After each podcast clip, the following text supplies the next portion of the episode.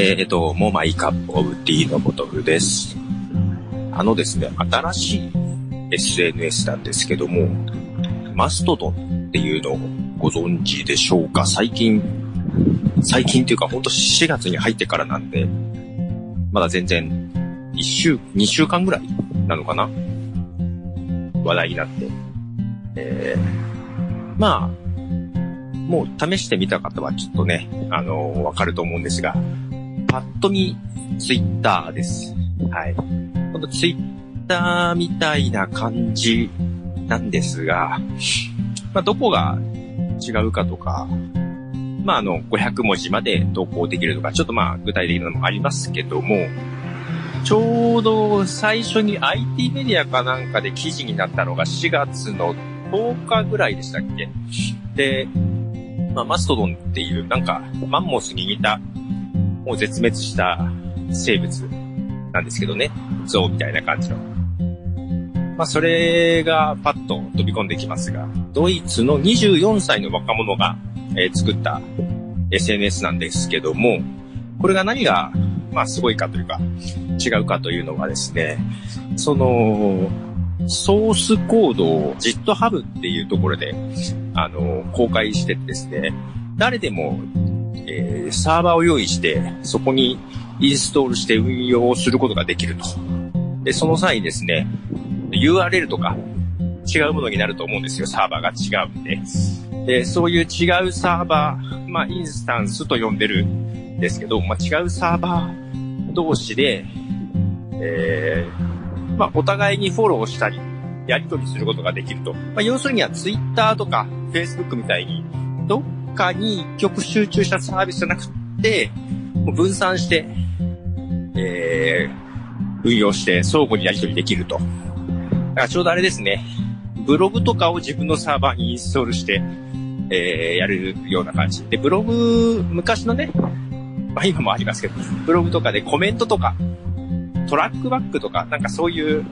やり取りする仕組みはありましたけども、まあ、そういうコメントみたいなやつじゃなくて、本当にツイッターみたいにリアルタイムで、本当に今なんか書いたらすぐに反応が出るような、リアルタイムでのやり取りを可能にしてしまっているというようなですね、SNS なんですよ。で、まあ、何が面白いか、まあ、正直ね、ツイッターなんですね、機能的なところで言えば。で、えーまあ、ただですね、ツイッターに早くに飛びついた人たちがなんか、なんかツイッター老人会と言われてますけど、そういう人たちが、なんかやっぱり新しいものということで集まってきているのと、いわゆるツイッターとかだと規制がかかりそうなイラストなんかをですね、特にあの、ピクシブが、ピクシブがサーバーを立てたりしたので、そういうイラストですかね、えー、などを投稿する人たちが集まって、もう完全になんか二極化みたいな感じもありますけども、最初のうちはすごい混沌とした感じでしたね。で、これがね、あのーなんでしょう。10日間ぐらいで、まあ、最初に記事になって、ドイツがね、もともと作った人で、で、フランスとかも結構ユーザー多いのかな。アメリカっていうよりヨーロッパな感じなんですけども、で、日本で .jp のね、サーバーを立った方がいて、で、日本人がそこに殺到したわけですよ。ドット .jp、まあ、初めてのドット .jp になるのかな？なったのかな？ちょっとちゃんと確認してませんけども。人が殺到しまして、急で、急激にユーザーが増えて、なんと、世界で一番のユーザー数になっちゃったんですよ。そしたらね、その、立てた人が、あ、そうそう、このツールを作ったドイツの方もあの、24歳の若者ですけども、ドット JP のサバ立てた人もですね、22歳の大学院生で、はい。で、この方のサーバーに移して、移、あ、ね、なんか集中して、なんか写真アップしてたんですけども、自宅サーバーだったんですよね。家に置いてあるサーバーで立ててみたみたいな感じ。で、そこじゃもう持たないみたいな感じになって、で、そこでですね、桜インターネットっていうサーバー会社が、あと、マイクロソフトの Windows Azure とかですかね、サーバー提供しましょうかみたいな話があったみたいで、結局桜インターネットに、えー、引っ越したり、まあ、その際にデータリセットしたりとかいろいろあったんですけども、まあ、それであと寄付も、なんでしょう、やっぱりサーバー代とかね、寄付させろみたいなところもあって、寄付のサイトに登録したらですね、まあ寄付する人もいたんですけども、そこで100万円ポンと寄付する人がいたりとかですね、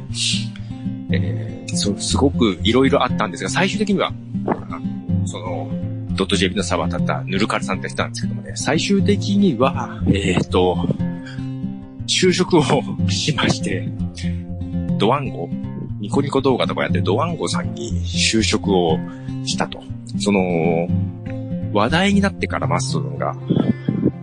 ドット JP を立てた彼が就職するまでだいたい10日くらいだったと。いうことで、あの、なんでしょう。私自身としては、このマストンっていうツール、サービスが面白いかどうかよりも、その全、動き まあ、あまりにも、なんか、早すぎる動きを見てるのが面白くて、ちょっと見てた感じです。で、私は、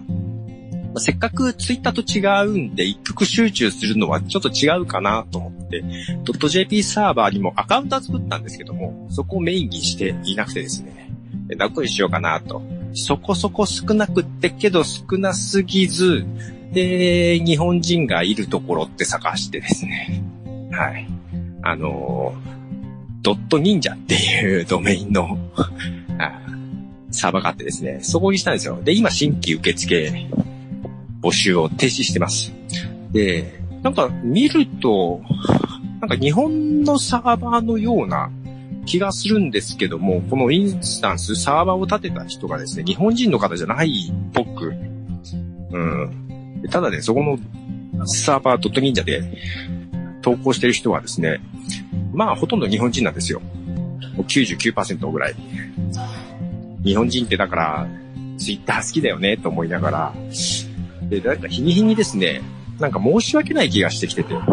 なんか、ね、自分が立てたのに違う言語の人が来てダーって盛り上がってる感じじゃないですか。なんか申し訳ないなと思って、でもなんか .jp をメインにするのは、まあ一応アカウンター作って中見れるようにはしておきたいなと思ってるんですけど、ピクシブのサーバーとかもアカウンター作ってるんですけども、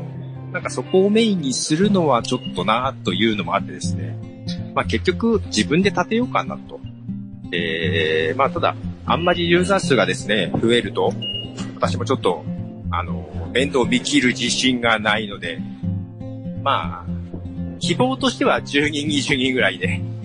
できないかなと思ってるんですけど、まあ、一人でやるっていう方法もあるみたいなんです。シングルユーザーモードってやつが。ただね、それだとね、それはそれでね、ちょっとなんか違うかなって思う部分もあってですね。まあ、ちょっと少人数でできる感じにできないかなと思って今立ててます。で、実はですね、最初 Amazon の AWS ってところサーバーにね、立てて一応できたんですよ。ただ SSL、えっ、ー、と、暗号化ですね。この部分が若干うまくいかなくて、あと、これ Amazon でやり出したら、もしかしたら結構お金いっちゃうんじゃねえかっていうのもあってですね。一旦そこ止めまして、別のコノハっていうえー、サーバー会社のサーバーで立てて、で、なんかちょっとうまくいかない部分があって、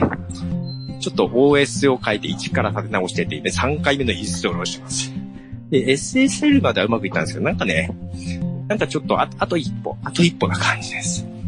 えー、一応これはですね、ポッドキャストの言葉をメインに言おっかなっていう気がしていてです。ちょっとあの、自分のブログと会社の、会社っていうかビゾのブログにもちょっと書いたんですけど、ポッドキャストをちょっと今年はやっていきたいなと。あの、自分が配信するっていうだけじゃなくて、ちょっとポッドキャストのことを書いていくようなものにしようかなということで、えー、マストド